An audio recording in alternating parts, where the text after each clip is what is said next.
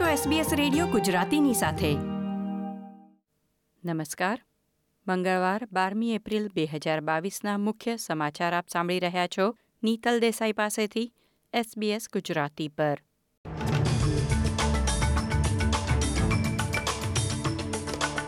આજના મુખ્ય સમાચાર.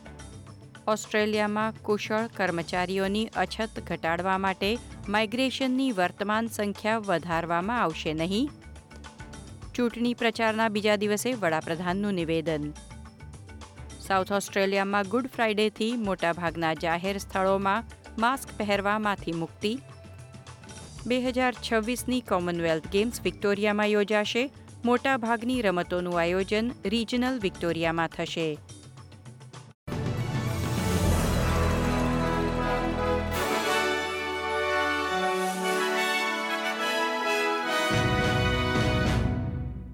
પ્રસ્તુત છે સમાચાર વિગતવાર.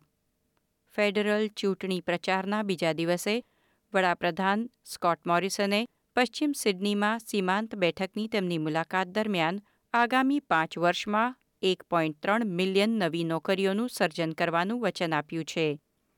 કોવિડ નાઇન્ટીન લોકડાઉન દરમિયાન ઇમિગ્રેશનમાં ભારે ઘટાડો થયો અને વિવિધ કુશળતા ધરાવતા કાર્યકરોની અછત ઊભી થઈ છે. આવતા બે વર્ષ સુધી ઓસ્ટ્રેલિયા આવનાર લોકોની સંખ્યા રોગચાળા પૂર્વેના સ્તરે પહોંચવાની અપેક્ષા નથી. ત્યારે કોઅલિશન પક્ષ તરફથી વડાપ્રધાને કહ્યું કે તેઓ મેન્યુફેક્ચરિંગ અને એપ્રેન્ટિસશીપ પર ધ્યાન કેન્દ્રિત કરવા માંગે છે.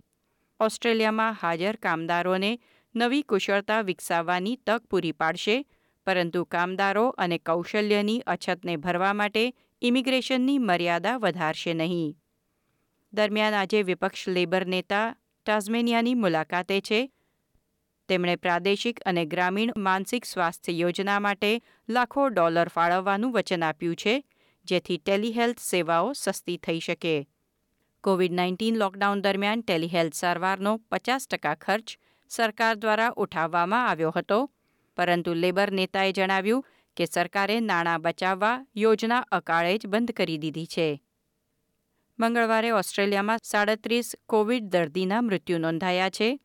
ન્યૂ સાઉથ વેલ્સમાં અગિયાર, વિક્ટોરિયામાં બાર, ક્વીન્સલેન્ડ અને દક્ષિણ ઓસ્ટ્રેલિયા દરેકમાં છ, તાઝમેનિયામાં બે અને પશ્ચિમ ઓસ્ટ્રેલિયામાં ત્રણ મૃત્યુ નોંધાયા છે.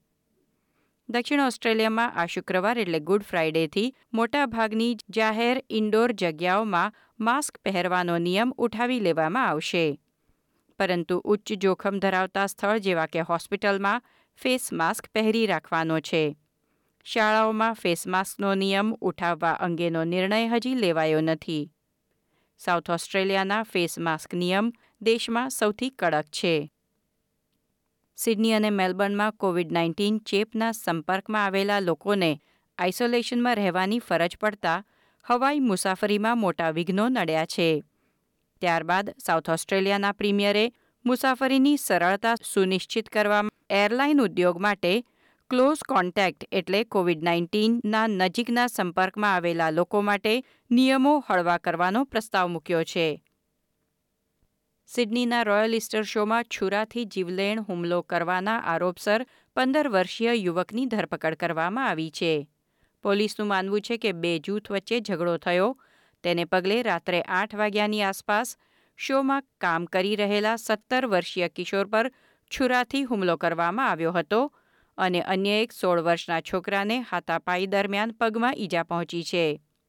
સિડની રોયલ ઇસ્ટર શોનો એક ભાગ આજે પોલીસ તપાસ માટે બંધ રાખવામાં આવ્યો છે, પરંતુ આવતીકાલે તે ફરીથી ખુલે તેવી અપેક્ષા છે.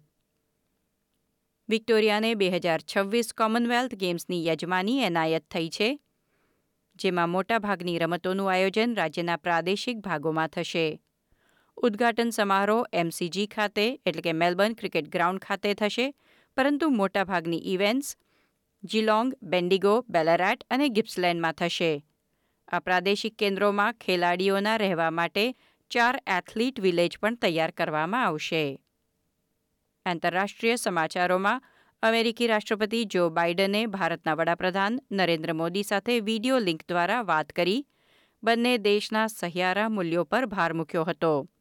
સાથે જ અમેરિકી રાષ્ટ્રપતિએ રશિયાથી ભારતની તેલની આયાત વિશે કહ્યું કે ભારત રશિયા પર લાદવામાં આવેલા કોઈપણ પ્રતિબંધોનું ઉલ્લંઘન કરી રહ્યું નથી. વ્હાઇટ હાઉસના પ્રેસ સચિવ જેન સાકીએ કહ્યું કે બંને દેશના નેતાઓ વચ્ચેની વાતચીત સકારાત્મક રહી. પાકિસ્તાનના પૂર્વ વડાપ્રધાન નવાઝ શરીફના ભાઈ શાહબાઝ શરીફ પાકિસ્તાનના ત્રેવીસમાં વડાપ્રધાન બન્યા છે.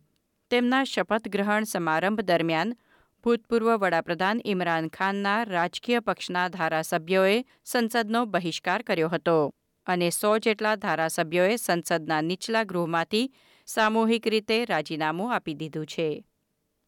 આ હતા મંગળવાર બારમી એપ્રિલની બપોર સુધીના મુખ્ય સમાચાર. ગુજરાતી રેડિયો પર મોબાઈલ પર અને ઓનલાઈન.